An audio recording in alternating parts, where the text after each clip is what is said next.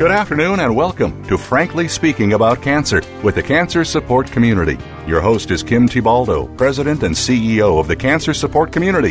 This hour is designed to inspire, inform, and to help you live better with cancer. Now, here's your host, Kim Thiboldeaux.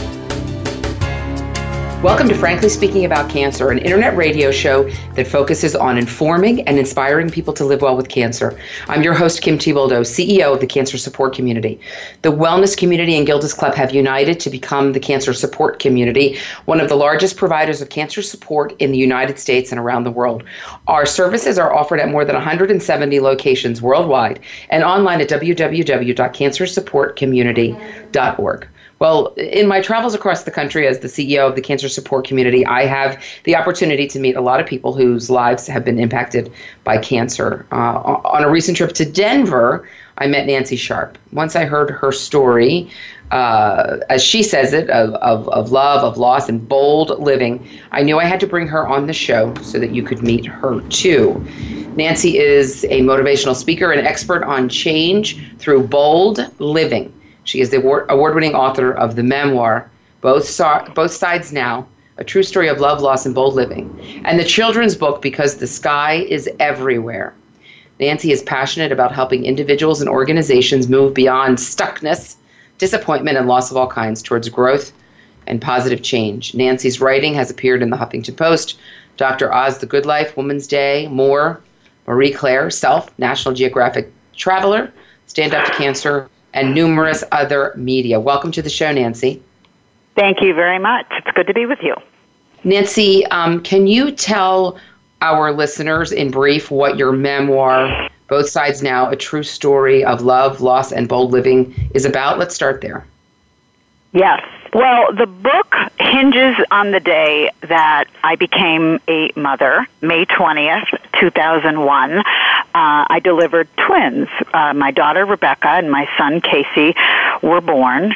And on that very same day, only hours later, while of course I was still resting from my uh, from birthing my children, my husband Brett received a horrendous call from his neuro-oncologist at Columbia Presbyterian Hospital, letting him know that the routine MRI he'd taken a few days prior, the one of his brain that had been clear for two years, was back, and the cancer had spread everywhere. So, uh, literally, it was a day where life and death virtually collided.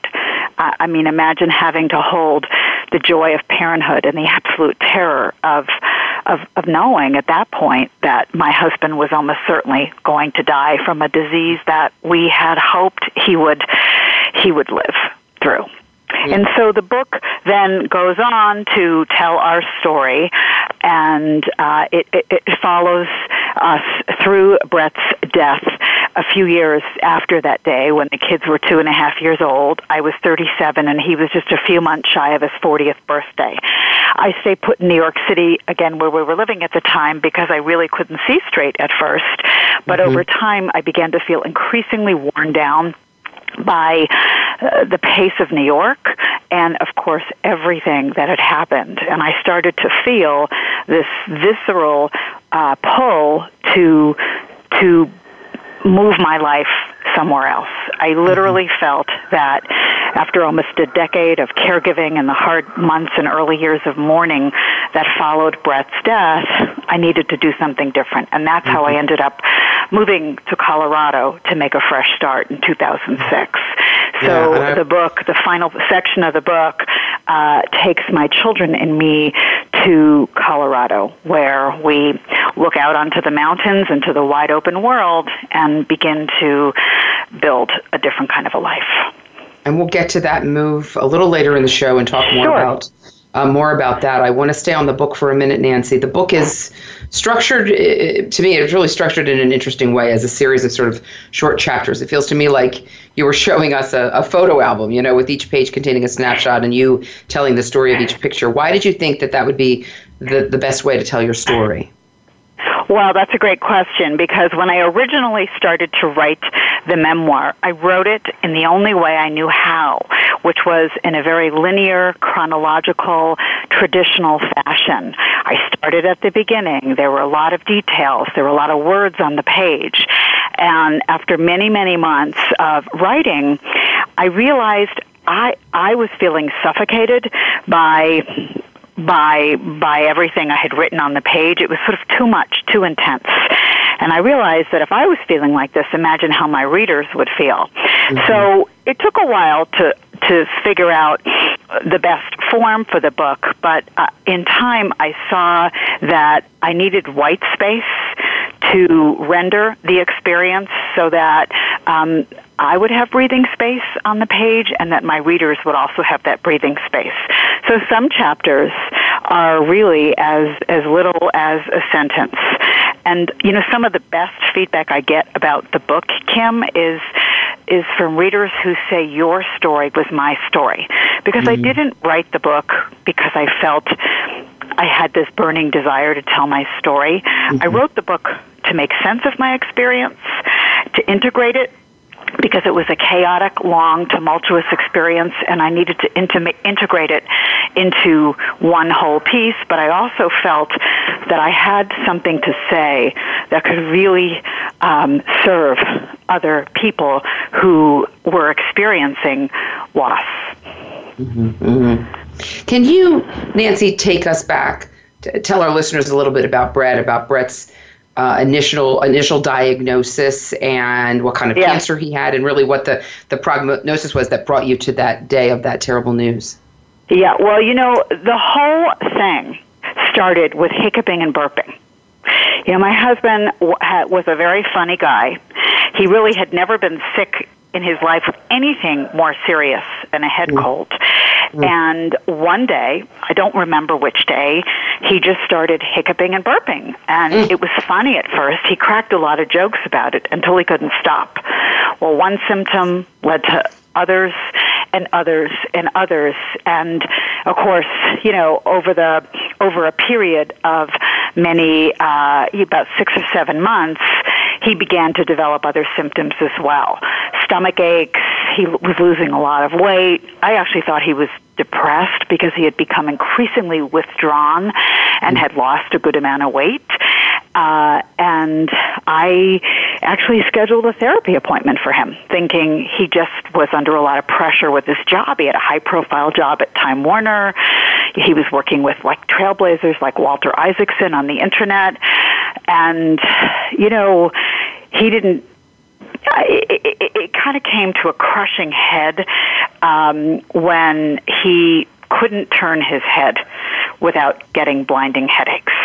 And mm. then he confessed to me in a moment of really sheer terror on his part that he had blacked out a couple times the previous few weeks on some business trips.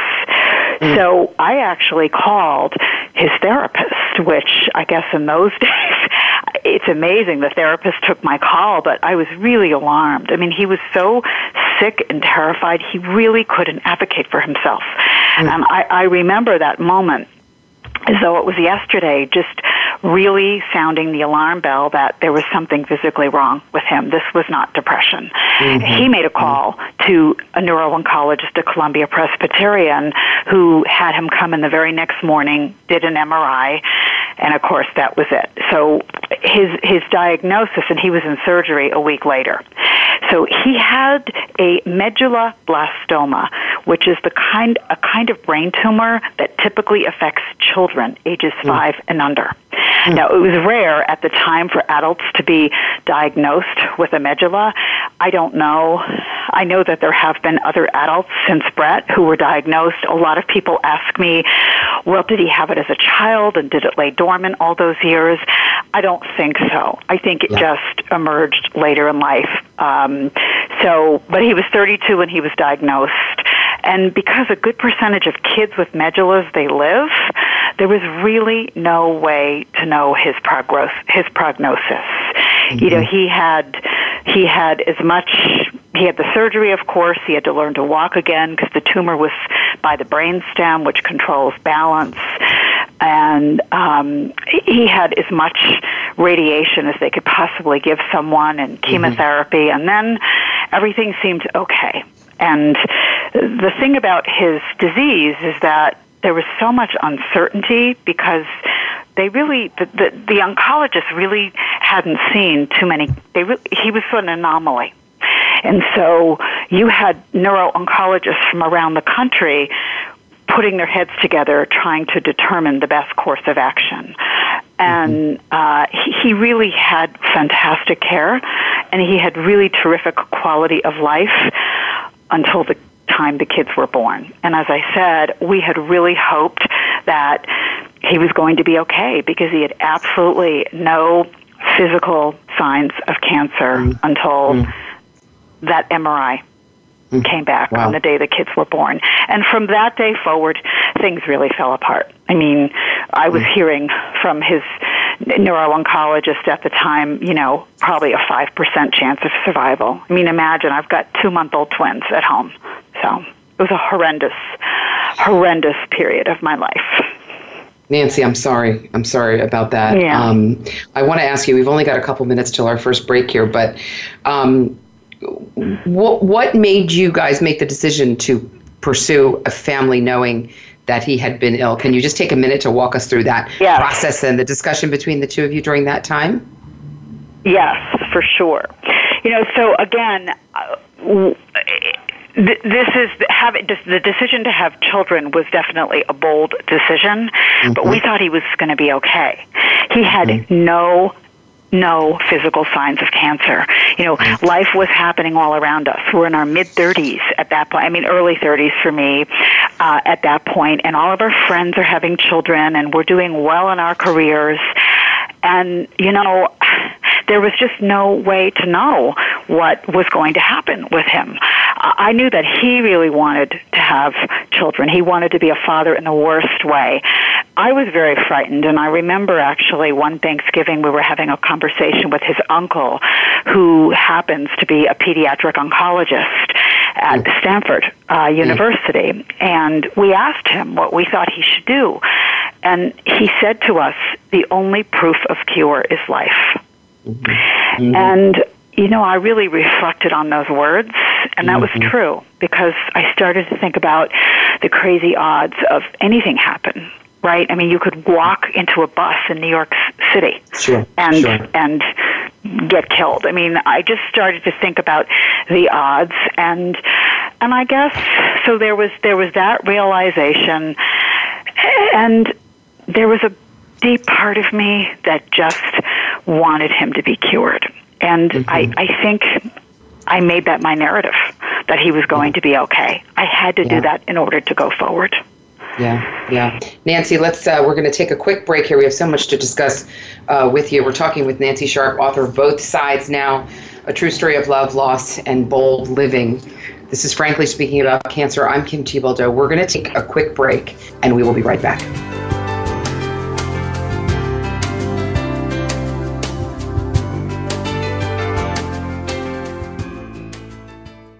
Become our friend on Facebook. Post your thoughts about our shows and network on our timeline. Visit facebook.com forward slash voice America. Effective cancer treatment requires more than just medication or surgery. For the country's 12 million cancer survivors and their loved ones, the social and emotional challenges of adapting to life with cancer are ongoing. How to handle coworkers' questions, how to get comfortable with new physical realities, how to reassure worried family members, or explain to friends your priorities have changed.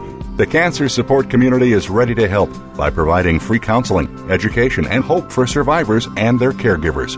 Whether online or at over 100 locations around the world, the cancer support community is ready to offer the support you need to live a better life with cancer. For more information on support groups, publications, nutrition, exercise programs, and more, call 1 888 793 9355 or visit us online at www.cancersupportcommunity.org. That's cancersupportcommunity.org. The Cancer Support Community, a global network of education and hope. Cancer. It's a lonely word.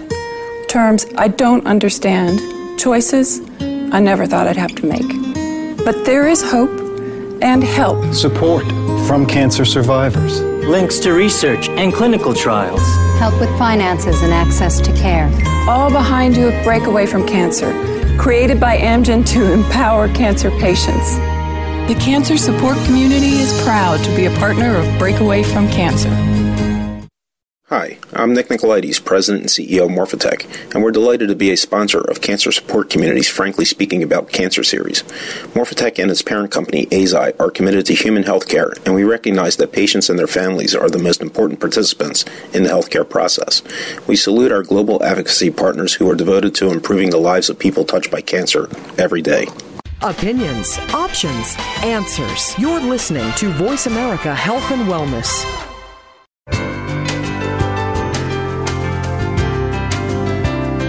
You're listening to Frankly Speaking About Cancer with the Cancer Support Community, an inspirational program offering the resources you need to live a better life with cancer.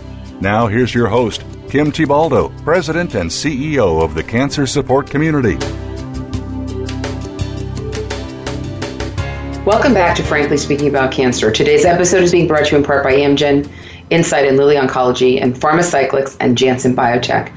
I'm your host, Kim Thiboldeaux. We're talking today with award winning author and motivational speaker, Nancy Sharp. Um, Nancy, so after a year of radiation and chemotherapy, you mentioned earlier, all signs of your husband's uh, cancer were gone. In the book, you share stories right. of trips to, to London and Denver, uh, time you spent with friends, the decision to start a family. I just want to read a quote from the book uh, for a minute, if that's okay um, sure. our listeners a sense of that. Um, you say, uh, quote, every three months you went for a routine MRI, which continued to show no sign of disease. With each successive test behind you, we emigrated toward life. Meditating to Springsteen's land of hope and dreams helped too. Well, tomorrow there'll be sunshine and all this darkness past. Time passed like mm. this, both of us going about our lives, healing on our own, dreaming together. You're feeling so good that in our minds you become you became cured. It was subtle at first, the signs evident by the fullness of your days. We made you cured. None of the doctors used such language, but I wouldn't remember this. The precise wording was that you were being treated with curative intent. Quite different uh, reality than pronouncing you cancer free. And then you add, Nancy, the only proof of cure, as you mentioned earlier, is life. It was Uncle Harvey right. who spoke the words while at your parents' house for Thanksgiving. We were just beginning to think about starting a family Life is the only antidote to death, he was saying. Seven simple words in a new philosophy for living. Here was a certainty uh, we could grasp. Um, you know, Nancy, I think Shakespeare had it right when he wrote, There are more things in heaven and earth, Horatio, than are dreamt of uh, in your philosophy because mm. on that mm. day when you delivered those twin babies at the moment of overwhelming joy and happiness your world was flipped upside down as you told us and as dr it really was to say that the mri showed, yeah, showed you um, know, disease activity it really was just terrible it was just hard to know and i had so many raging hormones and you know my babies were born premature also because that can happen mm sometimes with twins so mm-hmm, it was a, sure. it was just you know, I, I believed and I, I, I knew they were going to be okay ultimately. I mean, I guess I had to believe mm-hmm. that, especially in light of, of what Brett had experienced. But, you know, they were in mm-hmm. one hospital for the first five weeks, gaining weight basically, and he was in others, getting ready for a double stem cell transplant. Mm just an unbelievable sort of dichotomy of experiences trying to reconcile. Well, you know, and this might be interesting acts, for your listeners you know, events too. happening. Go ahead. What was that? I was going to say just that I didn't such remember events happening at the same time. You know. Yes, you know it was so traumatic. I did not remember that it happened on the same day until it came time to write my book. And it was really only after a year and a half or so after I had happened upon this new structure. I was pursuing my, my master's in uh, fine arts in creative nonfiction, and I was working on this book as my thesis. And I remember saying to my first mentor, yeah, it happened around the same time. I, I can't quite remember. She said, well, that's a really important point I think that you need to check. So I had to get the medical records and I called Brett's neuro-oncologist who I was friendly with three separate times to make sure that everything happened on the same day because it was I couldn't remember and such is the frailty of memory when there's real trauma. Absolutely. Absolutely. You, Nancy, you share uh, in the book that for a long time you and Brett lived in quote disparate realities.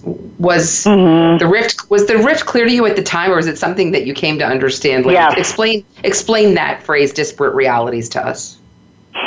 Well, he was doing everything he could to put himself in survival mode, whereas I lived with an extraordinary level, high degree of premature anticipatory grief. You know, even as I tried to make it my reality and to make it my narrative that he was going to be okay, that did not negate the terrors that I had, the nightmares I had of burying him so many times in my dreams. He could not really own his cancer identity. And I found that very difficult. He just couldn't. He couldn't go there. Um, you know, there wasn't a a wristband or a, a color for brain cancer, but he, he, he really was doing everything he could to just um, be husbandly, to take care of his family. You know, it was enough for him to simply go to work and to do his job and then to come home. And that was really all he could do. It mm-hmm. was not until, um, it really was not until uh, after the kids were born that I think he he accepted that he was eventually going to die from this mm-hmm. disease. And that was mm-hmm. very, very difficult. You know, my, my, his parents also struggled a lot. My mother-in-law in particular, and I do write about this in the book, was filled with denial because she just couldn't go there. It was too mm-hmm. painful and it caused a lot of friction between us because we would be sitting at an oncologist meeting and she would hear one thing and I would hear reality or what I mm-hmm. interpreted to be reality and mm-hmm. she it's all going to be good. It's all going to be good. Mm-hmm. And it was just it was what she needed for her own survival just as he did. And what I came to realize later after he died, you know, after I had begun to sort of integrate the loss is that we go where we need to go. You know, in the book, Nancy, after Brett dies, you take us with you through the experience of loss and grief. And mm-hmm. one of the things you describe is feeling paralyzed, feeling frozen. So, to, to take our yeah. listeners down the path of this sort of what I'll refer to as a radical move to Denver from New York City with two little kids. Um, you know, did that partially come from wanting to try to break free from, from that paralysis, just to change your surroundings? Oh, absolutely. I felt completely stuck. Mm-hmm. I felt as though my life in New York City was synonymous with Brett. It really mm-hmm. was because mm-hmm. we had been we had been together well like maybe 15 months and then we were married almost 11 years. It just it felt like the the ghosts of all of our experiences and you have to remember most of our marriage was filled with sickness. We had more sick years than healthy years because he was diagnosed about 4 years into our marriage. Mm-hmm. So I I felt as though I just couldn't I couldn't breathe properly there. You know, and New York City is a really wonderful, exciting place, but it can also be downright exhausting. Mm-hmm. And all I mm-hmm. felt, Kim, after, you know, this decade, as I said, of, of, of caregiving and living with this premature grief and stress, and then and then actually mourning his death, all I felt was exhausted. So mm-hmm. I thought I thought really I was going to suffocate if I stayed in New York City. You know, I was very fortunate that even though I had been consulting on my own for a number of years, you know, we didn't have life insurance because Brett was diagnosed before we had kids. So mm-hmm. I had a lot of great professional experiences um, in public relations and a uh, a uh, company that I had worked at in earlier in my career, Ketchum, they had followed our story, and many of them had come to the funeral, and they offered me a part-time position that would pay health health benefits, mm-hmm. and it would be good for them. Well, I was really in over my head because I had dissociation, which I didn't really understand how traumatic that was, but I distinctly remember in those those you know, it was really that whole first year after he died, I would be looking at my boss and seeing two of her in the same chair. Mm. So it took a good year and a half or so to realize I was done with this life. I was done mm-hmm. with the New York. I needed to make a change. Um, you know, my college roommate lived in Colorado, and every time I would come visit her, and Brett and I would visit her, we just fell in love with the open sky, the sunshines, the sunshine, and the expansiveness of the landscape. You know, New York is like it's a very it's exciting, but it's very tense. It's very pressured and fast paced. Yes. I needed to just slow life down and to figure things out. So obviously, you know, my kids were going into kindergarten. It was a perfect time to make that kind of a life transition. And so we came and and that sense of adventure and newness was absolutely intoxicating after having felt stuck for so many years.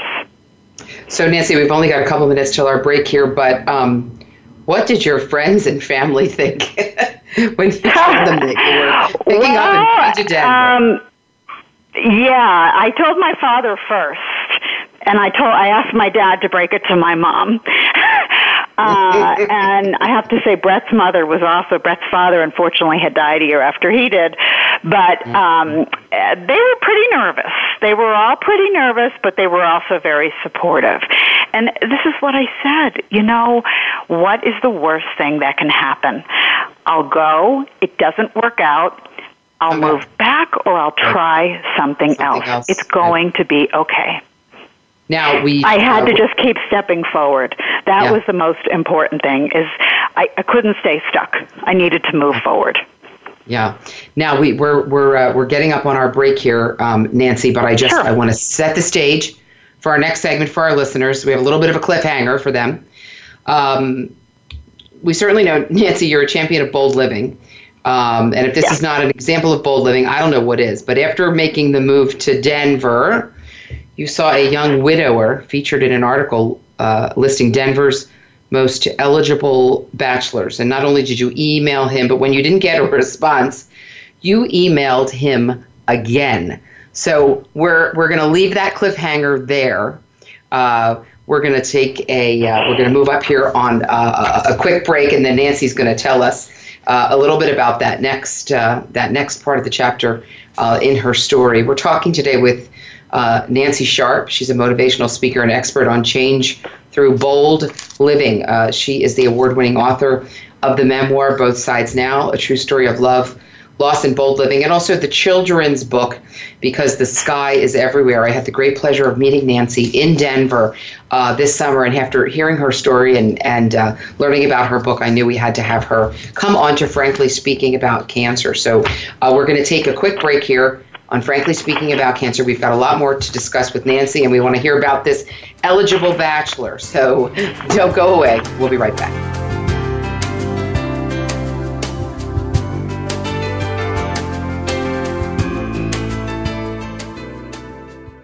Think you've seen everything there is to see in online television? Let us surprise you. Visit VoiceAmerica.tv today for sports, health, business, and more on demand 24 7.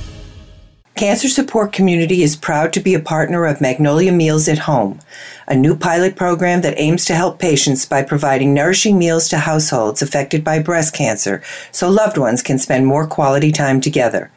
This program is currently available in and around two pilot cities Andover, Massachusetts, and Woodcliff Lake, New Jersey. Participants will receive one delivery of meals every month for up to six months when enrolled in the program. Each delivery includes up to seven meals designed to help meet the nutritional needs of people living with breast cancer and 10 meals for family members.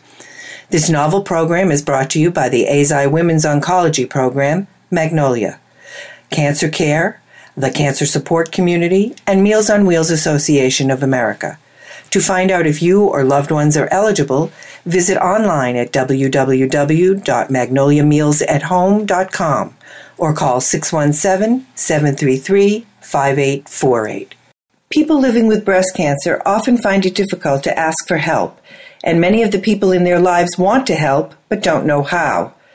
During National Breast Cancer Awareness Month, Cancer Support Community is proud to support Meal Trains sponsored by Magnolia, which utilizes mealtrain.com, a free shared online calendar to streamline the process of giving and receiving meals for families coping with breast cancer.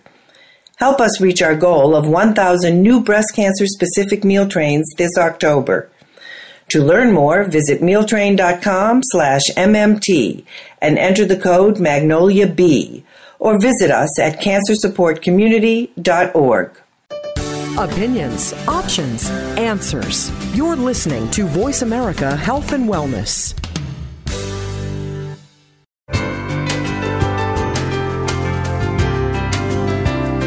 You're listening to Frankly Speaking About Cancer with the Cancer Support Community, an inspirational program offering the resources you need to live a better life with cancer. Now, here's your host, Kim Thiboldeaux, President and CEO of the Cancer Support Community.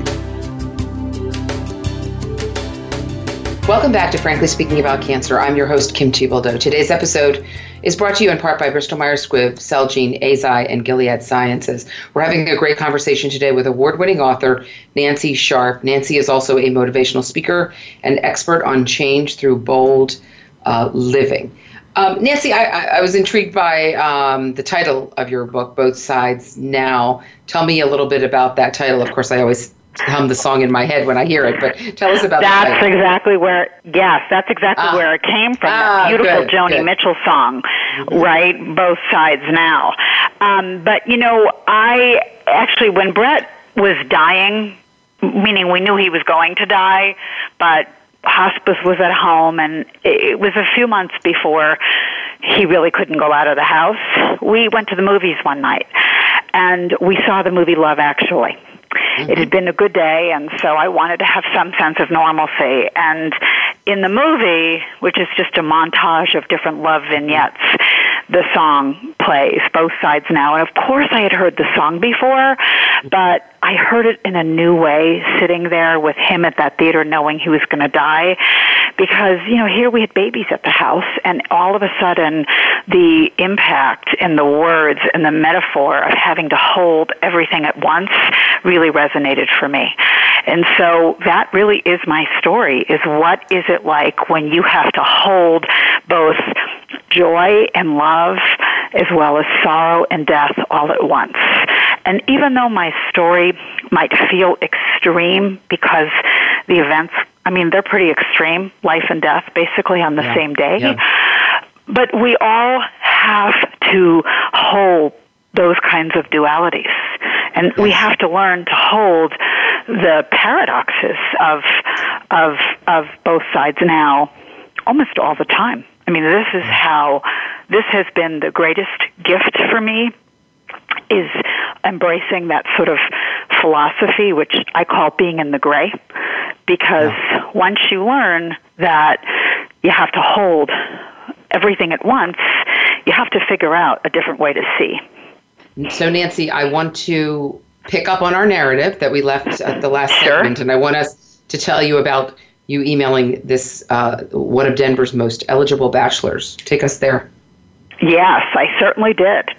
Well, it was about eight and a half months after I'd moved to Denver. My my sweet twins were in kindergarten, and I was reading the newspaper and reading about Steve Saunders, who happened to be a, a newscaster for the ABC TV affiliate, who had been was being featured in a local magazine's best of singles issue, and of course they were saying in the paper that you know he was a local celebrity, but I didn't know it because I just moved to Denver, and they were talking about in the paper how he had also been widowed with two children. His wife had died of pancreatic cancer actually the year before Brett, when his boys were 10 and 11 years old.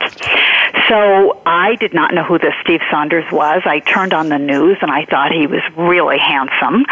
And in the spirit of boldness and adventure, I went out and I got the magazine where he was featured. And I decided to send him an email and a photo because what did I have to lose? Well, as you said, he didn't respond at first, and it was a really good photo. um, but uh, you know, then I started to think. A couple weeks passed, and I started to think, well, maybe the email went to spam, because who really gets emails addressed to Steve at 5280singles.com? So I decided to be bold and resend the same photo and the same email, but this time I copied his work address. And that was a fantastic decision because he responded within the hour and he was profusely apologetic for not having gotten back to me. But it turned out, even though he was in the public eye, he was terribly shy. And it was mm-hmm. only now that his boys were teenagers they wanted dad out of the house and he was ready to get back out there again.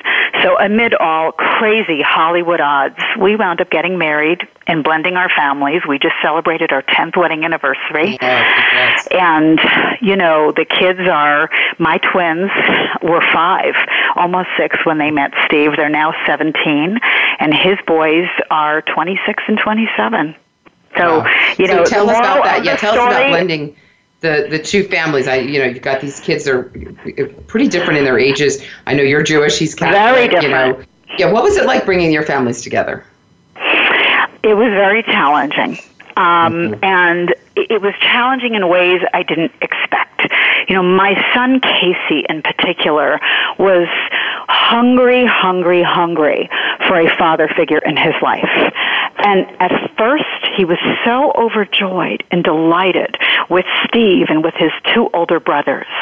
But the moment that we cohabited, you know, he he became um, he was acting out, and it turned mm-hmm. out that he was having a hard time with this because he felt like the man of the house, even though he was obviously quite mm-hmm. little. And suddenly, when I married Steve and Ryan and Dylan moved into the house, who were older, he felt very displaced.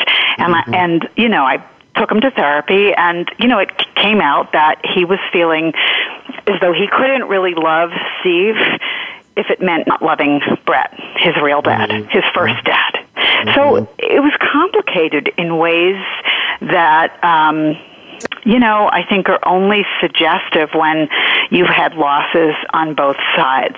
You know, for me, Ryan and Dylan were 14 and 15 when I met them.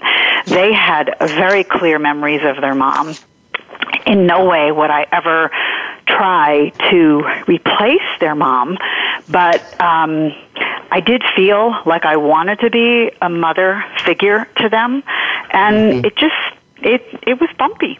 I mean, I have to be honest. It was it was bumpy, and I got my toes stepped on a few times, and my feelings hurt, and and and and I think that it was also tricky because my kids were so young, and they, you know, whereas Steve could be a parent to them, and and you know, just to be to be a parent to them, I really couldn't be the same level of parent to mm-hmm. Ryan and Dylan because they weren't receptive to it.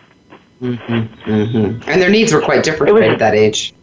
Were very, very. Mm-hmm. mm-hmm. Mm-hmm. And you know, I mean, I didn't really get the "you're not my mother, don't tell me what to do." Right, right. But I got it. I got it in the silent treatment. I got it in yeah. the head rolls. I got it in different ways. It's tricky. it was just tricky. And yeah. you know, I think Steve and I also processed very differently. I have to be honest. Mm-hmm. I think he felt a tremendous amount of guilt. I don't know why, but you know, again, sort of we go where we need to go, and I think he just it, it was it was I think it was harder for his boys when we got married, maybe than it was for my kids just because they were older. Yeah, yep, yep, yep. Nancy, while we're on the subject of kids, um, tell our listeners about your uh, your children's uh, book uh, because the sky is everywhere. First of all, tell us about the title. I love love the title, but what inspired it? well, that? the title, because the sky is everywhere, is drawn from a real conversation that I had with Casey and Rebecca in the car uh, mm. just a few months after Brett had died. They were three years old. Now they had not gone to his funeral; it would have been just too traumatic. Mm-hmm. But a child psychiatrist who I was taking Casey to at the time recommended that we do a drive-by of a cemetery cemetery at some point and just put it out there and see what comes back. So we were in Connecticut going to visit my parents and we passed an old cemetery in Easton, Connecticut.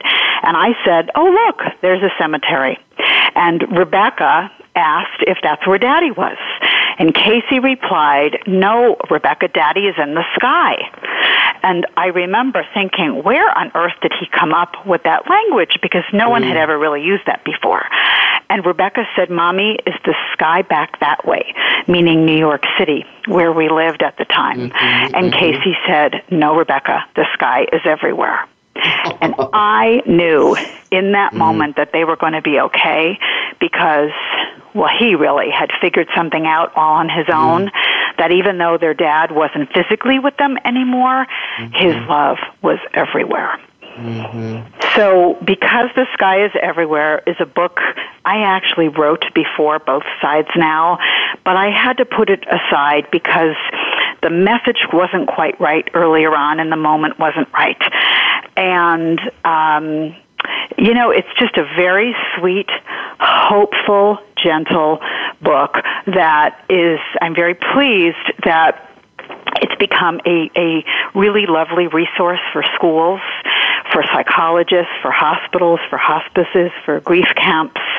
And I have both an English version and an English Spanish version. And I have to say, in our experiences, I had a hard time. My kids were so little when their dad died. I had a hard time finding books that really spoke to them. There are, mm-hmm. there are the pantheon of literate grief books for kids. Freddie mm-hmm. the Falling mm-hmm. Leaf, Robbie the Mouse. Well, my kids really couldn't relate to those books because the the main characters are inanimate objects. They're leaves mm-hmm. and mouses, and they really wanted to read about um, a family like theirs because they didn't know anybody else who had lost their daddy at this young an age. And so the book is targeted, Nancy, towards families who've had had that kind of loss of children at a yes. young age. Yes, yes, like between three and eleven years old, I would say are good ages for the book. Yes, mm-hmm. and it's really mm-hmm. lovely because a lot of um, camps are using the book, um, and they're doing a lot of play therapy with it. In fact, we had a wonderful event in Denver that I helped to coordinate, where several hospices came together, and we invited children and their families to come and to paint a collective sky of remembrance because it's just a lovely metaphor. Um, and it's, you know, death is so abstract for kids, especially young children, and to be able to get a feeling that even though you know your your loved person isn't there mm-hmm. anymore, that his or her love or their love is Presence, is a part yeah. of you, is so yeah. huge for kids. Mm-hmm. Mm-hmm. Uh, this is frankly speaking about cancer. We're talking to uh, Nancy Sharp about uh, about love, about loss, about bold living. Our episode today is brought to you in part by uh, Agios, Helsinn, and Janssen Oncology. We've got more uh, to discuss with Nancy, including bringing us up to speed to what Nancy is working on uh, today and how she continues to use her own experience to do outreach to so many people uh, across the country. This is Frankly Speaking About Cancer. I'm Kim Thiboldeaux. We're going to take a quick break, but we've got more uh, coming up. So don't go away. We'll be right back.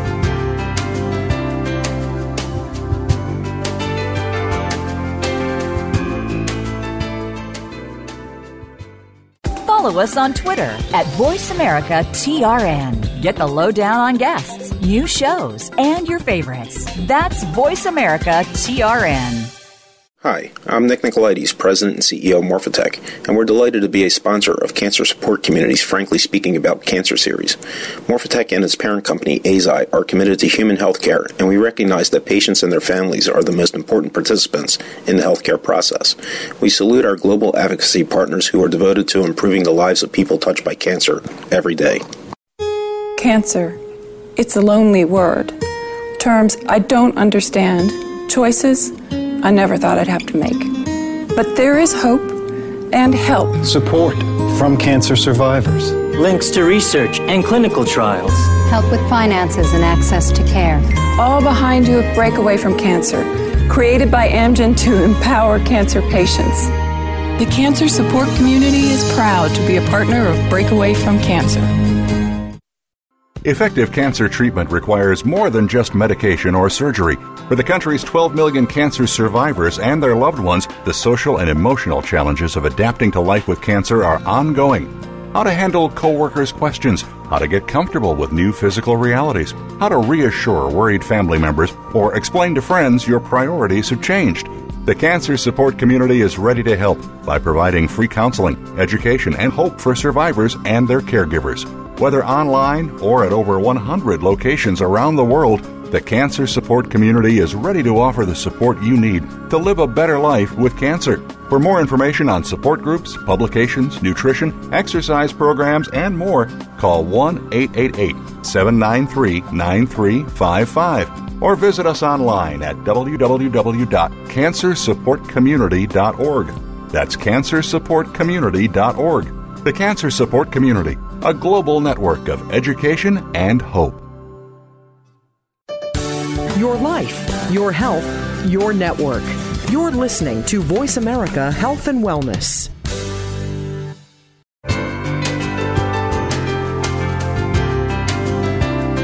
You're listening to Frankly Speaking About Cancer with the Cancer Support Community, an inspirational program offering the resources you need to live a better life with cancer. Now, here's your host, Kim Thiboldeaux, President and CEO of the Cancer Support Community.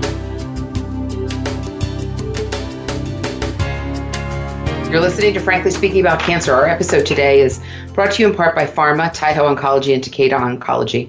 I'm your host, Kim Thiboldeaux. We're having uh, an incredible conversation with author uh, Nancy Sharp. Um, so, Nancy, I I feel like we've gone a little bit sort of chronologically um, through this experience and and uh, and, and and through mm-hmm. your book, and I I want to bring us to today a little bit. Uh, I know that. Okay you continue. I don't know if you're working on another book. I know that you are out there quite a bit. I am um, speaking, doing programs. Uh, as you talked about the the camp program with children. I know you're doing significant number of programs on resilience. Um, tell our listeners what you're working on now, and maybe some things if somebody, if a listener has just been through a loss, been through grief, um, some of the things you're working on to help folks through that process. Sure. So, uh, you know, when my first book, Both Sides Now, came out, I started to get a lot of invitations to come and to share my story. And I really liked it, actually, mm-hmm. because mm-hmm. it felt real and genuine and authentic, and I felt as though I was sharing a very powerful human experience. And uh, so I have been developing both keynotes and interactive workshops over the past several years about resilience, which, quite frankly, is the bigger part of the story. Um, you know, grief takes a long time to move through, and I am of the mindset you don't get over it, you learn to move through it. But mm-hmm. as you're moving through it, you really have to summon a lot of resilience because life is filled with uncertainty. There are always going to be losses of all kinds. So I speak to many different businesses, corporate uh, groups, as well as associations and nonprofits about the road to resilience. Strategies that participants can put into place right away to help them build and sustain greater resilience so that they can stand sturdy amongst challenges in business and life, quite frankly. So, in terms of specific strategies, well, I think, you know, one of the most important telling things that people can do is, especially if you are feeling maybe the way I did after a loss, which was very stuck and trapped when I was in New York, and also because it was a lengthy caregiving situation, I had to ask myself, where do I feel challenged? Where do I feel stuck? Where am I feeling frustrated? And that is really a, can be a critical catalyst because when we become acutely self-aware of what's holding us back, only then can we begin to um, identify what we need to do to to transcend that challenge. Mm-hmm, mm-hmm. So, Nancy, your book, Both Sides Now, what do you hope readers will take away from that book? I hope readers will be able to reflect upon um, their own losses and be able to understand a different way of seeing and being, and that is this concept of being in the gray, um, which is really all about having to integrate the losses into the fabric of today, integrating the the sadness, the grief into the happiness and the joy that can still be found by living every day. It's really a, a it's it's a memoir. It's not a philosophical book, but it led me to. Um, to this new way of of being in the world, which really is all about how when we have to hold those those sweeping polarities, we can actually um, be bolder. You know, bold, I mm-hmm, came to learn, mm-hmm. Kim, does not exist in the black and white. Bold actually exists in the gray. You know, that mm-hmm. is what I discovered when I was able to move from New York to Colorado, which was in some ways a very definite move. But I I had to embrace that the gray of my life in Colorado, you know, my new reality as a young widowed mother of five year old twins could still be bold. And that again, bold actually exists in that nuanced, expansive space of gray. And once I recognized that, I just continued to step forward in my life in big and small ways. And that's really what I want readers to take away. Mm-hmm, mm-hmm. And and what about from from the children's book because the sky is everywhere. Um, you know, your your your kids were so young when your husband died. Um, I imagine they probably don't even remember him. They have what no have memories done? of him at yeah, all. I'm sure they were so young. What have you done to create those memories? You know, f- f- for them, and how might this book be helpful to uh, to others? Well, um, what have I done to create memories for my, my children? I tell a lot of stories. I show pictures. Um, I show them some video. You know, the internet really was not a thing back then. This was even before Facebook. So, um, it's hard though for them. It's it's still very very tender, and I think to some degree they'll be processing this the whole of their lives because in some ways he has loomed large like an apparition for them. Um, but I think by telling a lot of gentle stories and jokes and and um, and making his favorite foods and honoring him on special occasions, we really keep his memory alive. In terms of what I want kids to to experience from reading because the sky is everywhere, one word: hope. I just want children to feel a sense of hope after they've had a profound loss.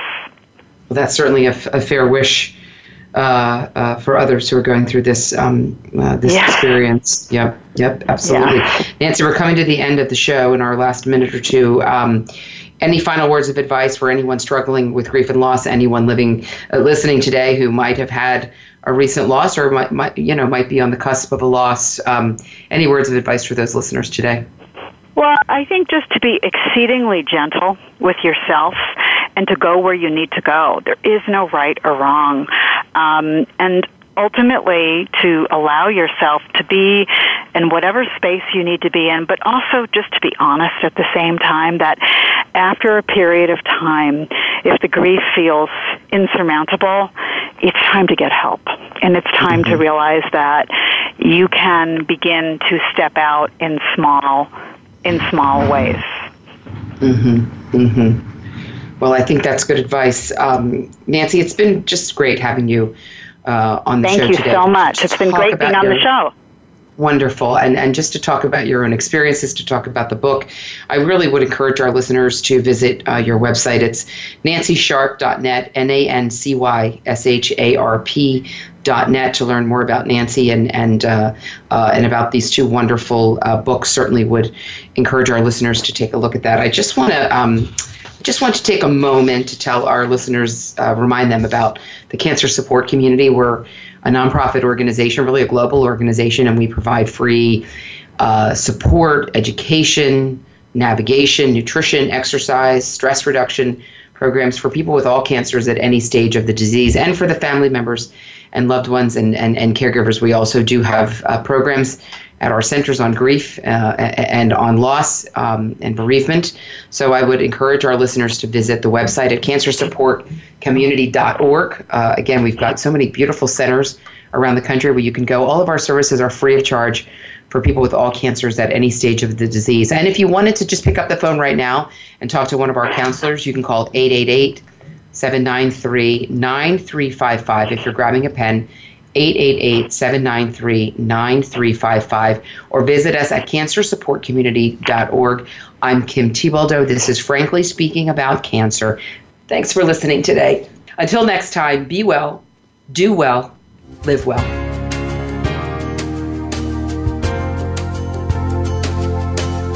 Thank you for joining us for Frankly Speaking About Cancer with your host, Kim Thiboldeaux. We're here for you every Tuesday afternoon at 1 p.m. Pacific Time and 4 p.m. Eastern Time on the Voice America Health and Wellness Network. In the meantime, stay connected online at cancersupportcommunity.org. That's cancersupportcommunity.org.